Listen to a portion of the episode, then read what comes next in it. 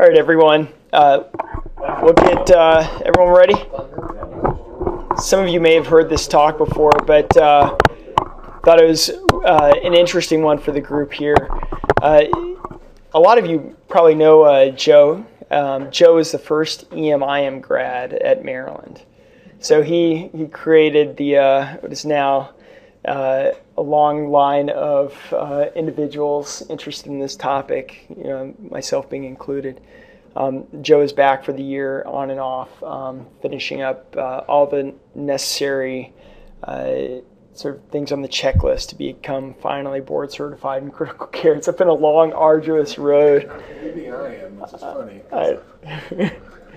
But it's uh, it is our absolute pleasure to have him here because uh, just uh, you know having a senior faculty member basically be a fellow is an odd but welcome addition. Thanks, Nirav, for the invitation to be here. It's nice to see some of my old, not all, but a lot of my old, I shouldn't say old, former faculty members, I'll say old faculty members. So this is a topic I got interested in because I've been I, guess I have to stand here by the mic. That's okay. Anyway, after a while, you know, you give uh, you, are asked to give talks on, you know, updates on ACLS or post-resuscitation care, and you know, 2010 new guidelines, and you start thinking, well, geez, you know, they, they change. Why did they change from the, from the last set? And if you start looking back and looking back, sometimes you start getting interested in the history of why we were doing things the way we were in the first place, and so that led me to this topic. So I, I talk about resuscitation in the ABCD way that we currently do it. I, I spend a little time talking about the development of the ICU and then a little bit about how EMS systems involved also because it all is uh, wound together to make our current system that we have. And so Silverman, Dr. Silverman, anniversary of Shakespeare's birth and uh, this is one of the re- early references in literature of any type about what we would consider to be resuscitation, and that they understood that there was a difference between being nearly dead and actually dead. So, yeah, exactly. That and then the Princess Bride, you know, the really dead. So, there's Pericles saying, uh, heard of an Egyptian who had lain dead for nine hours, who was by good appliances recovered. And good appliances would be their term for a physician had done something to them, right? They had put on maybe a plaster of some sort or had done some good uh, good potion of you know, medicinal herbs, but something was done and the person had recovered. So besides the Bible, that's probably the only references to someone who had recovered from being dead or nearly dead.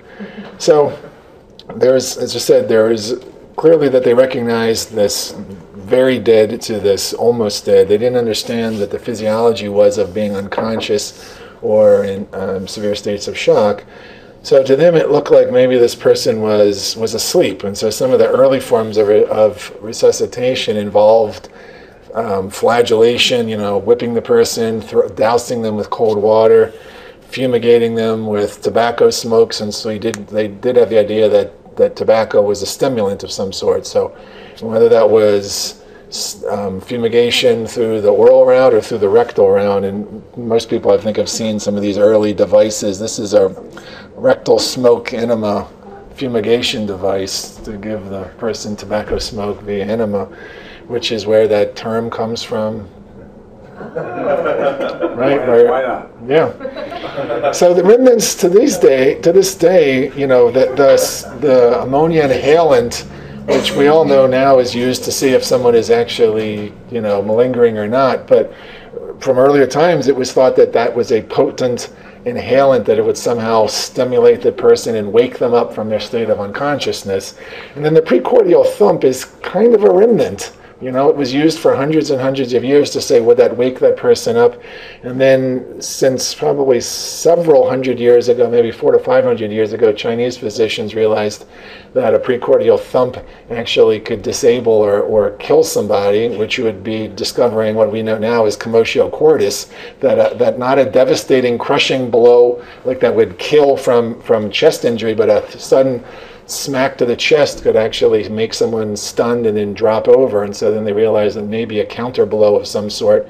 And then it was over 100 years ago that for Stokes-Adams, that cardiologists realized that you could pace a heart by actually hitting them on the chest, and every hit would cause a contraction. Now, that was not CPR, but it was a similar version, realizing that thumping the chest caused electrical shock. So, precordial thump persists now for other reasons. And the ammonia inhalant we still use, but not for what obviously it was intended for by earlier times. So some of the early resuscitation techniques that existed from ancient time that still exists now really are these techniques for sudden drowning events where people would have accepted that the person was normal, they were submerged, so the problem must be too much quote water in their body. So hanging them upside down, rolling them across a barrel, or trotting them on a horse uh, was probably not very effective, but you can imagine that the barrel rolling or the horse trotting would deliver some degree of chest abdominal compressions, which may have been delivering some breaths and potentially some compressions. So there isn't any data to say how often this was effective, but you would have to imagine that every once in a while, someone that had been drowned was placed on a horse, trotted around, and survived. If not, if it never worked, it wouldn't have persisted. But the fact that anecdotally someone said, yes, someone came back, then it would have persisted. And um, in modern day, but in uh, less developed areas, there's still, uh, to this day, when people have drowned, if there isn't a 911 you can call and have someone bring oxygen and bag valve mask, they still often will do the inversion and the barrel rolling and even some of the earlier stuff like smoke fumigation. So these are woodcuts again from the from over 400 years ago from Japanese martial arts books, and they realized that practicing martial arts, someone could get either rendered unconscious from a blow or or from a strangulation technique. And so it was thought that you had to learn resuscitation techniques if you were going to be a true master. You couldn't run a school system and be teaching students and have someone killed within your tutelage, it was actually considered to be probably bad advertising. You wouldn't want to get a lot of students coming to that.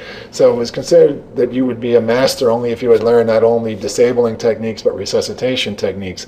And you can imagine some of these the, the drawings showing some type of chest compression or you know chest thoracic expansion that may be drawing some air air within.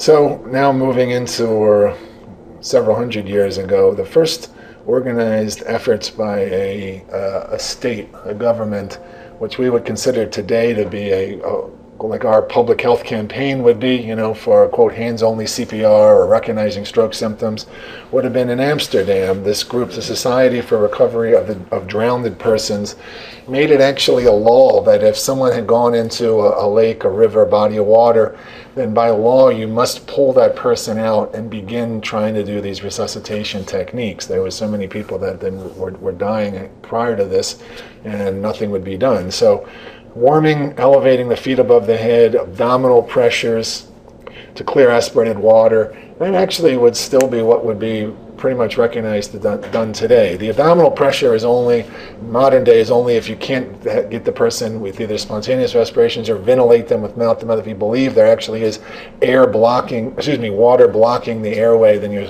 still recommended to do abdominal pressure respiration via bellows. So that is actually an artificial breathing technique. So this this predates what by several hundreds of years before American Heart started recommending actually a version of, of, of rescue breathing. So this was much before that. And then the tickling of the throat and the fumigation of smoke, that still goes back to their belief that the person was, quote, asleep, or, or, somehow if you could stimulate them enough, you could wake them up. But the first four would actually be considered to be acceptable techniques in modern day. So that was that was on the continent, and then the British, who all, always were in competition and always wanted to feel like they were advanced. And this was shortly there later. Here is a, what would be a monograph, you know, uh, by a physician, a single treatise, essays on the recovery of the apparently dead.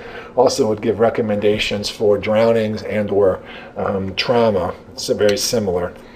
And then the recommendations of the London Royal Humane Society 1865. So take to the nearest house, dry and warm. So if it was from a drowning or from a trauma, that would make sense. Clear the nose and mouth. Rub the skin briskly. the idea also that somehow you were stimulating them or warm, warming them, again with the volatile salts for the stimulating effect. And then this is probably the earliest report I've seen of, of uh, crowd control at a code. You know, admit no fewer, you know, no more persons in the room that's absolutely necessary. So when I talk about this from time to time, I ask people, I say, hey, are you surprised that this is the recommendations in London? It says take to the nearest house. It doesn't say take to the hospital. It says take to the nearest house. And so 1865, what other big events in the world happened that, that same year was Abraham Lincoln was, was shot, right? And as the president of the U.S., he wasn't taken to, you know, the Washington Naval Hospital. He wasn't taken to GW. Right? Where was he taken to? His house, right? wasn't his house. He was taken actually to an, uh, an apartment that was across the street from Ford's Theater, where he was killed, where he was shot, and eventually eventually died. So the president of the U.S. wasn't transported to a hospital. So we forget that there just wasn't a way to transport people, and there wasn't really places to take them to. Now, there were several physicians in the audience when Lincoln got shot, and some of them actually wrote, wrote books about it, wrote stories about it, and so he was attended very quickly by physicians. But what they did was also relatively rudimentary. One of them actually ex- basically probed his bullet wound, and the thought is is that actually he probed that he dislodged a clot and some brain tissue and probably that had him survive for several more hours because it did uh, during the report of that physician who was monitoring basically feeling pulse and respirations he apparent lincoln apparently had had stopped breathing at one point and they could no longer palpate. And by doing that he probably kept them from fully herniating. He expressed some blood he expanded some brain tissue out and he actually lived for maybe another six or eight hours after that. But that's most of the care that he got. He got warmed he got covered you know and they stood by his bedside. Well, the book, the book, uh, the bestseller several years ago about Garfield, I can't remember, it's a wonderful book to read, was kind of a testimony to bad medicine. As a, uh, he was remand, remanded to the White House, where they set up a critical care bed in his room at the White House, and for months he was, had his wounds probed by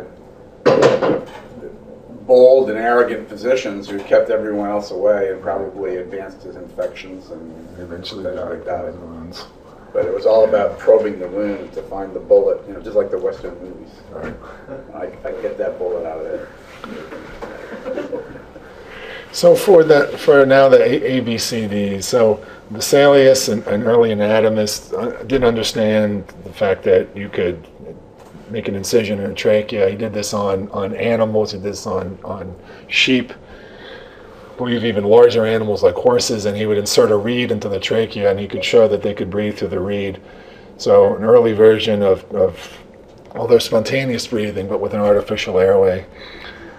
And Trendelenburg, is that the correct pronunciation? I've heard other older physicians correct correct me when people will say Tren, Trendelenburg, and they say, no, it's Trendelenburg. But Trendelenburg, and first one that invented a cuffed tracheostomy tube.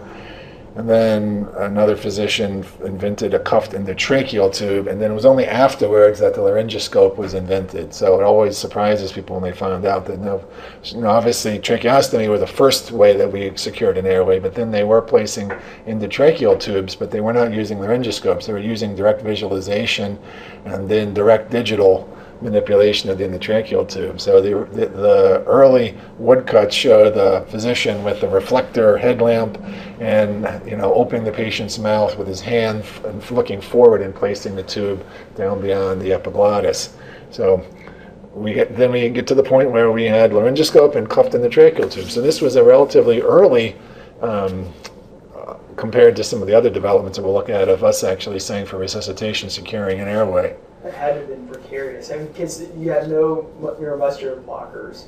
You know, so I mean, how did doctors' fingers not get?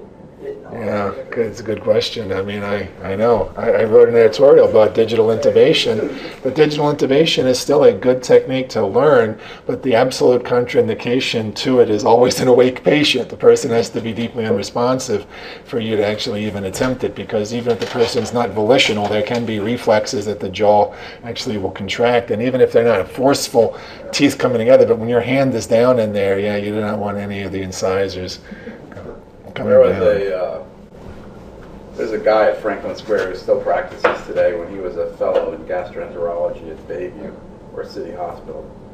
And I used to work part-time in the emergency room there as well as work there. And uh, he always came up to the ICU and started his endoscopies with a bare hand inside the patient's mouth to push it open and, and start pushing the endoscope down.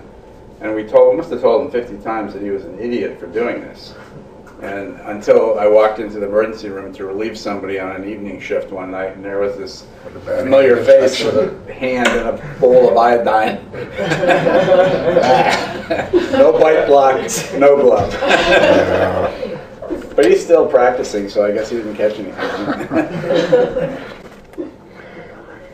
So for breathing, there were references all the way back to the Old Testament about mouth to mouth, and some of them were more, more uh, a little more uh, spiritual, talking about more of the you know breathing the, the breath of life and so forth. But some were, were more literal, and it was recognized that Hebrew midwives used mouth to mouth when they delivered babies if they had come out actually cyanotic. Uh, but that was not widely recognized by the med- by medical literature. So Paracelsus, who I also believe was, I think was British also. Am I saying that correctly? Paracelsus, Paracelsus. I believe he was British. Oh, maybe, maybe from the rest of the continent. I'm sorry, I forgot where he was actually from. It was the first one that talked about using a bellows, a, fi- a fire bellows in the nose or mouth to deliver respirations, which is why then we saw it in the um, in some of the other recommendations from 100 or so years afterwards. So it was recognized that you could deliver air. And there was a report, 1732, of, of mouth-to-mouth being used, and a, a coal miner who probably got uh, overwhelmed by a simple asphyxiant down in the coal mine. It was probably methane, so something that wasn't poisonous, but it just displaced the oxygen. He was unresponsive. They pulled him from the mine, and someone did some mouth-to-mouth breathing, this, this gentleman Tossach, and he reported that the person recovered. So that was, as far as we know, the earliest report of, of actual mouth to mouth breathing. Now, I always joke when I give this talk to uh, other students and, and residents, and I say, and then from then onwards, we use, we use mouth to mouth breathing as our mode of resuscitation. And a lot of times the crowd will nod their heads, like, yes, we did. And I said, no, of course we didn't. It wasn't recognized. You know, this just an example of something that was done and reported in the literature, but it does not necessarily mean that it's well recognized or embraced and penetrates into practice. So one reason why it may have disappeared and not come back is because of Scheele and Lavoisier with their discovery of oxygen and it, the need for biologic systems to use oxygen. So once we knew of this component that was vital to the life of all living beings, we said, well, how could how could you be breathing into them and giving them this this oxygen, right? Breath is you know your your breath is quote devitalized. It doesn't have that good oxygen in it. So people went away from using mouth to mouth because because of another scientific discovery that swayed them away from it. So this is a woodcut showing then in, there was a time period where it was very very fashionable for a physician to have his method of resuscitation, to name it, right? It had an eponym, and then he would go around and would lecture widely on the merits of his technique. And so this is a Silvester method, and you can see here it's either being done supine or prone, and one person is lifting the arms up, and then this isn't a live picture, but he would be lifting it up and down with the abdominal chest compression. And that was a, again, very widely accepted method of giving a person somehow it would be drawing air into them, right? Anybody remember the old, the old Three Stooges cartoons, right? In with the uh, good air, out with the bad. In with, right? Oh, remember this, right? As the, as they would put, you know, after one of them had got knocked on the head and rendered unconscious, the other two would be doing the crazy. So this is what they were parodying. There was the arm lift method of resuscitation that was in the Boy Scout manual. Correct, and I've mentioned that that the Boy Scouts were taught that, right? The arm, it was arm lift and, and chest abdominal compression. That was called advanced life saving for swimmers in the 60s. Exactly. So just an example of how something can continue on. 1960. Thank you for that clarification. So here's two different two different reporting in the in the lay press. To the left is from University of California, Well, you know what? That's not the correct image. I'm sorry. It should be. There was a separate clipping I had on the right that was actually the British press. It was two different reports of two different groups of researchers, and they were virtually doing the same thing a seesaw with an oxygen concentrator and swinging the person back and forth. The British report, the person was flipped supine on the seesaw, but both of them had said, and this, this was from actually post World War II, that these were the modern day researchers looking for a way to save a patient with sudden death. And this was the height of science at that time. And I'm sorry, I must have taken another photo out. The photo to the right, that's Chicago firemen who again are practicing. This is another Howard Schaefer method, another physician, and it was how the person is prone. There's an oxygen generator, oxygen concentrator on him by mask, and now this is this lumbar pressure. Now I don't know how they ever thought that would be drawing air into the person, but that was a low back pressure. And again, these were Chicago firemen learning. So now, closer to the modern time period. So uh, James Elam and Peter Safar were two anesthesia physicians. And together, they really moved us into the modern day of what we would think of as rescue breathing. So they developed uh, the fact that, that, they recognized that a lot of unconscious patients had just a, a, closed airway with something simple as, as head, head tilt, chin lift, or, or jaw thrust. Opening the airway, a patient may actually have spontaneous respiratory attempts, and that may be enough if opening the airway did not generate breath, then the next thing would be some type of rescue breathing. So this was done at Baltimore City Hospital, which then became um, Francis Scott Key Hospital, which now is Hopkins Bayview. It's renamed itself along the way, and it's actually where I started.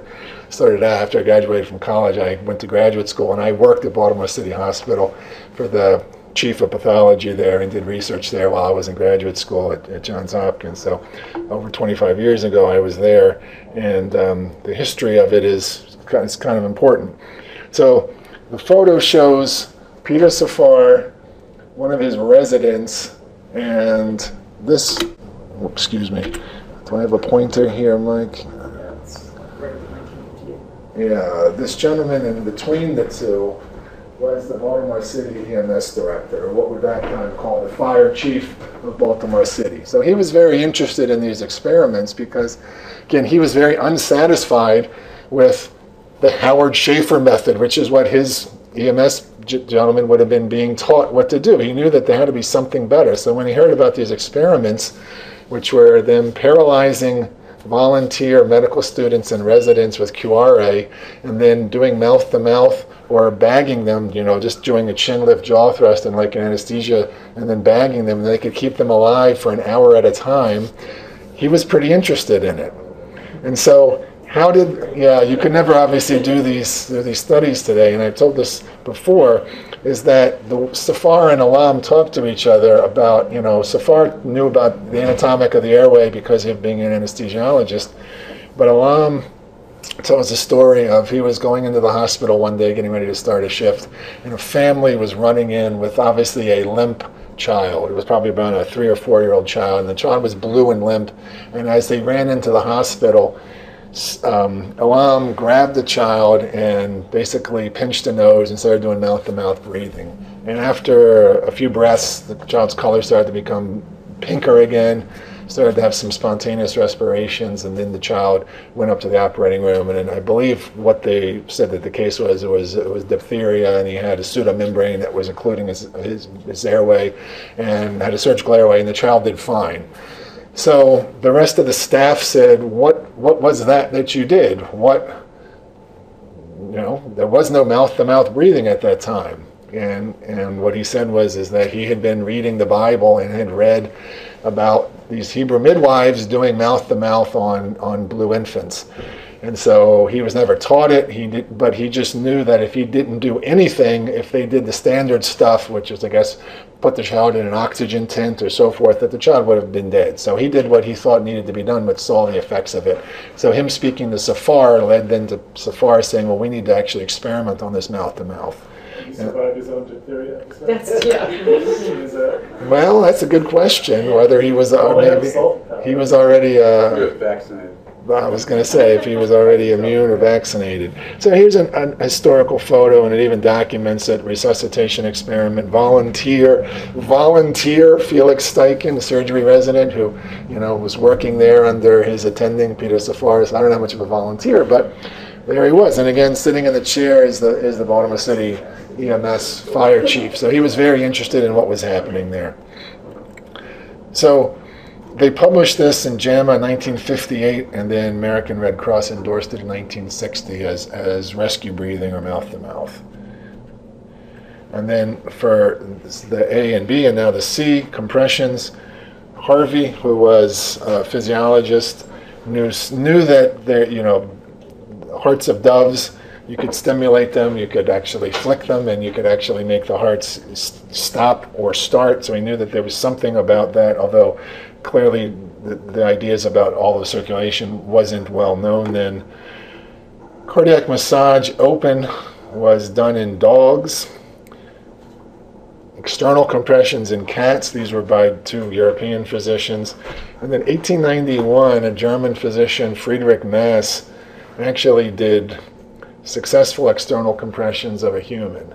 So most of us, I think, are taught that open chest cardiac compressions were done first, and only later did we figure out about external compressions. But external compressions reported successfully. A patient survived in 1891, but again, was not widely appreciated. Um, and then only 10 years later was the first open cardiac massage reported in the literature. And then 1904, George Crile, who was an American physician, documented the first case of external cardiac compressions. And he was a little bit of an innovator. He also wrote about using IV saline boluses for shock, using epinephrine, and he had some version that he had made of an external compression device for circulatory shock, which really would be like a modern day MAST trousers to basically help centralize um, circulation. And then I, I found this only later. This is John Hill, who is a dentist and reported this in a dental journal. And if you read the bold segments, you really couldn't come up with a better way to describe actually doing chest compressions. So, dentists, it was it was fraught with the complications during this time period of using ether, and so it's very difficult to balance someone's anesthesia during ether. But the person became more deep than they wanted, probably became apneic, had a respiratory led to cardiac arrest patient got chest compressions and survived. So this was probably 100 years before the American literature talks about using actually external cardiac compressions in CPR. And so I often have to correct people when they say, "Oh, we've just passed the you know 50th anniversary of CPR," and I'm like, well, "You're off by 100 years." Actually, the medical literature reporting of CPR was much much before that. So now these are the gentlemen that get credited for it. These are the these are the Christopher Columbuses of external chest compressions, right? They rediscovered it, right? I like to use that analogy because it's hard to discover a continent that had 20 million people living on it, right? North America, by ref, most estimates, had 20 million people living on it, but Columbus discovered it. You know, it's like when people say, "Hey, I, I discovered this great restaurant," and you're like, "Yeah, it's been there for 10 years." You know, just because you went there for the first time doesn't mean that you discovered it. So these three were two engineers and one, one resident physician, a surgeon in training at Hopkins, and they were actually working initially on external defibrillation. The two engineers were supported by actually by the power company to do research. They had a grant from, I don't remember if it was just locally or by a national power company. And why was the power company interested in defibrillation? No, because their workers were, linemen were getting electrocuted. And they needed a way to say, hey, how do we save these people from just dying when they was pretty much either assumed or known that they were dying from, from ventricular fibrillation. So they were looking for a way to say, we have to have some kind of device that we can defibrillate these guys. So two of them were engineers, and the young one was actually a, a resident surgeon at Hopkins. So that is actually their device. That's actually in the medical history over at, on the uh, Madison campus over at, at, Hopkins, Madison Street. And so the foot was a, was the activated device, and they were heavy copper paddles. And so they would take dogs and they would actually put a A line in them. And German shepherds have big femoral arteries, so they'd put a femoral A line in them. They'd induce ventricular fibrillation, and then they would working on ways to shock them out of it. So one of the experiments they had the A line in place. They, you know, they were getting ready, induced the VF. The guy took the paddles and he put them down, and the other researcher said, "Oh, hold on, did you shock yet?" And he said, "No, I didn't shock him yet." And he said, oh, "I saw, I saw an A-line tracing. I saw a waveform. What did you do?" He said, "Well, the paddles were heavy. You know, I kind of banged them hard." And he said, "Well, do it again." Boom, pulse wave. Okay, let's keep doing that. Boom, boom, boom, dropping these big copper paddles, and they were clearly compressing the dog's chest, and they showed that they got an A-line tracing. So they quickly switched gears from actually working on the external defibrillator to actually chest compression. So then, in the dog, you know, German shepherds are kind of barrel chested this way, so they were trying to say, well, was lateral compressions better than AP, PA compression, so forth, and they switched gears to that. And once they started showing that they could do it in animals, they quickly just started doing it to patients. Now, their patients, what they typically were responding to was someone in the operating room who already had an established airway, was getting anesthesia, and had a, had a VF arrest. And so they would actually get closed chest compressions and then defibrillation. So these gentlemen then published a report in 1960 in JAMA talking about closed chest compressions. The thing that drew them both together. So they were at Baltimore City Hospital, they were at Hopkins. Who was that one person that I said was really interested in what was happening with? Fire chief. Yeah, the fire chief. So I'm going to skip for a second because 1960 at the Maryland Medical Society meeting at Ocean City, Maryland, when they both went to present one about rescue breathing and one about closed chest compressions, the Baltimore fire chief said, I think you guys should talk together because I think both of these would be a, one method that we could do complete care for patients that were in cardiac arrest. So the group talked. It then came out with an educational film where it was the first time they used the the words ABC, the film The Pulse of Life, which was distributed to hospitals, medical schools. And then 1963, the American Heart then named it CPR, which is what we call it now. In 1966, the first guidelines came out on doing this. So it was uh, obviously the first line of education was to educate the physicians and pra- practicing people and then teaching others. So the only way that we had it, right? We didn't have uh, streaming videos, and we had to make a movie and then distribute it around to different hospitals for teaching purposes. So the last part, the fibrillation, we did talk about knowing that you could you could stimulate the heart of doves and make it contract. So people had a fascination with electricity. They knew that this this one gentleman, Abildgaard, could deliver electric shock to a bird and it could make it basically stop moving, drop down, and then he could do another shock and it would get up and flutter around again. Now, he did not know that he was doing anything to the heart. He just knew that applying electricity could stun and then revive. It was only later, over 100 years later, that these two Italian researchers understood that actually they could induce ventricular fibrillation with electrical shock and then they could counter shock it. And again, I bring this point up because in early forms of American Heart, they talk about delivering a counter shock, right? That was a terminology. We were, and I always thought, oh, that meant we're countering the VF. Well, actually, the, the appropriate terminology is the first shock induced the VF, and they were countering that shock with another shock. But it persisted that a counter shock was somehow to help the VF, when in reality, we're delivering a shock. We're not delivering a counter shock. But that's just, again, remnants of of the terminology that had existed for over 100 years. And then Claude Beck, who was a cardiac surgeon, he's the one that coined the term hearts too good to die. So he recognized that people were either at the end stage of a long, ongoing dying process or he had a very young, healthy person that was there for elective surgery, and that was who aggressive resuscitation was intended for. And he was trying to work on having a, a um, an effective method of defibrillator. And so this is an early internal defibrillator that he had developed. And so then there was obviously, as we talked about, the race to develop a good external defibrillator because if you could do external compressions, why would you want to open someone's chest just to apply paddles to do defibrillation? So Zoll actually was a, cardiologist, and hen- hence the name still for why Zoll is a one of the big competitors. And there's Philips and forgot LifePak and Zoll, which is a still a modern day very good competitor for for um, portable um, defibrillation devices. And so the initial devices you um, you plugged in to line current. It was alternating current. I had to have a transformer to boost it to high enough voltages.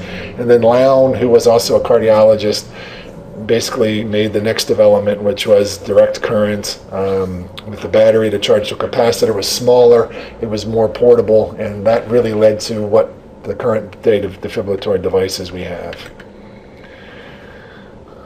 Talk briefly about the ICU, and then we'll, we'll wrap up. So Florence Nightingale, uh, patron saint of nursing, she's the one that during the Crimean War. So, you know, I, I first started giving this talk a long time ago. I did, did not really exactly know where Crimea was. I had to look it up. Now, since since Putin's land grab, most people now say, "Oh yeah, I know where Crimea is." Yeah, okay. So it was a, it was a territory being fought over even even then, even 150 years ago. But Florence Nightingale said to her to the military officers in charge of the of the hospital there, and she said, "Why don't you let me take the most ill and injured patients and bring them all close by where the nursing station is. That way we can keep a better eye on, on them. And that request was approved, and they actually saw the mortality rate drop precipitously. So when the war ended, that was something that actually was recognized as a good idea. So a lot of hospitals in Britain started to do that, saying, yeah, the sickest patients, we're just going to keep them. It wasn't a separate ward, but you're going to just keep them close closest to the nurses station so they would have the most direct observation and the most direct care. And that seemed to help. And that led to basically what we would now start calling a, a, a um, PACU. It was recognized that patients going to surgery was a very, very risky time period. So patients, when they would return from surgery, they would be kept in a separate holding area before returning to the general ward, where they would be watched, basically for the time period recovering from anesthesia. Since, as we talked about, you know, they were not using uh, they were, you know, they were using ether uh, at this point. So they would be watched most closely. And then the development of the pediatric and neonatal um, ICUs, with development of an infant incubator followed, and then modern um, ICU was originally for post neurosurgical care. Dandy, who was one of the early neurosurgeons again at Hopkins doing open craniotomies, wanted to have his patients all in one area where the nursing staff could watch them closely and they were familiar with that type of care. And so that was recognized as one of the early versions of a, of a surgical ICU. And then 1953 in uh, Denmark, there were so many patients with respiratory failure due to polio that they had to change from originally they were all using negative pressure ventilators. They were using Drinker ventilators, and they clearly would not have had enough ventilators for all of these patients. So this is really in Western medicine where we switched from negative pressure to positive pressure ventilation because we just could not accommodate enough patients with negative pressure ventilators. So these patients would get tracheostomies and would get bagged in rotating shifts by the medical students for a this was for a prolonged time period until they actually got through this polio epidemic. Um, and that was also the impetus for the development of, of positive pressure ventilators because obviously people couldn't stay there eight hours as a shift doing doing bagging of these patients. And then Peter Safar, same person for mouth to mouth breathing, rescue breathing, opened uh, the first ICU that had 24 hour physician coverage. So now we're more to the modern times, and these patients are sick. They need to be in one area. They need to have good nursing level care. They need to have constant physicians at the bedside available. So that was the time period that they had uh, physicians not just that would round, but that would be there and present. And then, and more also next uh, next decade, for more patients receiving uh, cardiac cardiac surgery and um, revascularization. Uh, if you were admitted for an MI, your risk of death would be high if you just weren't near that defibrillator, right? The defibrillators, they were getting better, but they were still large and not so portable.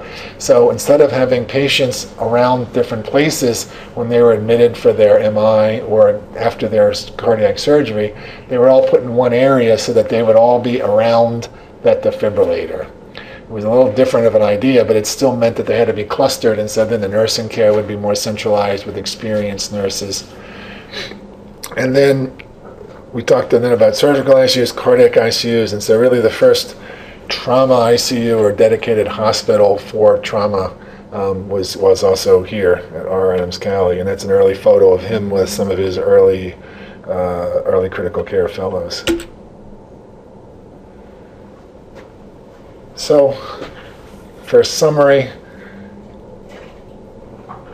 it's been a long time that people have recognized that there's sudden death or near death events and ha- have had a uh, progression towards trying to do something about it. I think it's a wrong idea to say, I know it's tempting to say, oh, now that the 2015 guidelines came out, so now we know how to do it, right? Now we are set, you know.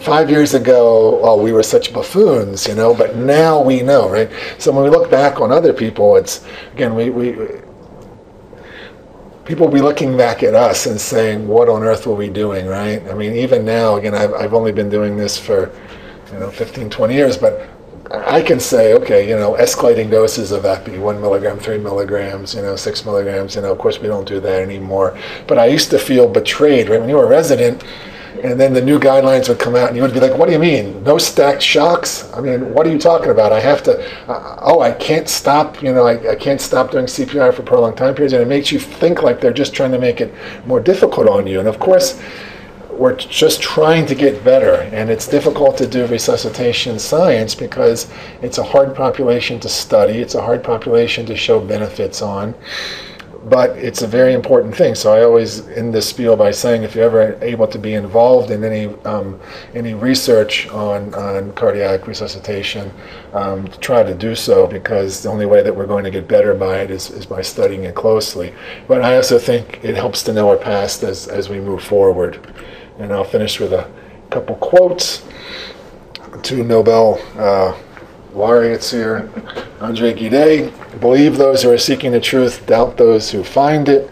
So, uh, the idea that you never, I forgot who said this part, you, you never know as much about something as when you don't know. But as soon as you know, forget it. If that's the idea, right? So if you think you know about it, then that's you know you no longer are, cur- are curious and continue to investigate. So, as well as everything that has been said before, but since nobody listens, we have to keep going over again. And that is true, since we've seen that we've rediscovered things time and time again.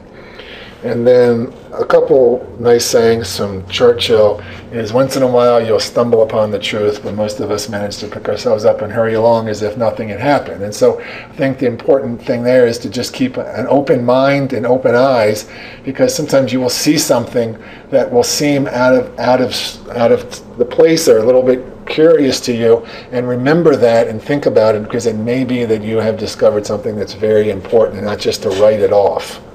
You know if uh, if Fleming, when when his lab tech brought him the dishes, you know, and he said, "What is you? What did you grow there? Get rid of those dishes, right?" and threw them out instead of saying, "Hey, what, what's happening here?" Right? We wouldn't have discovered penicillin when we did. So sometimes just having an open mind is really important. And then the next one, I actually I, I say all the time. However beauty, beautiful the strategy, you should occasionally look at the results. So a great plan that's killing the patient um, you know, you can't just stand around and marvel at how great of a plan you made. So obviously, you need to reassess.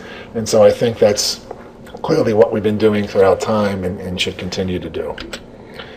All right. Thanks again for inviting me to be here, and uh, hopefully there was some some discussion and comments about it?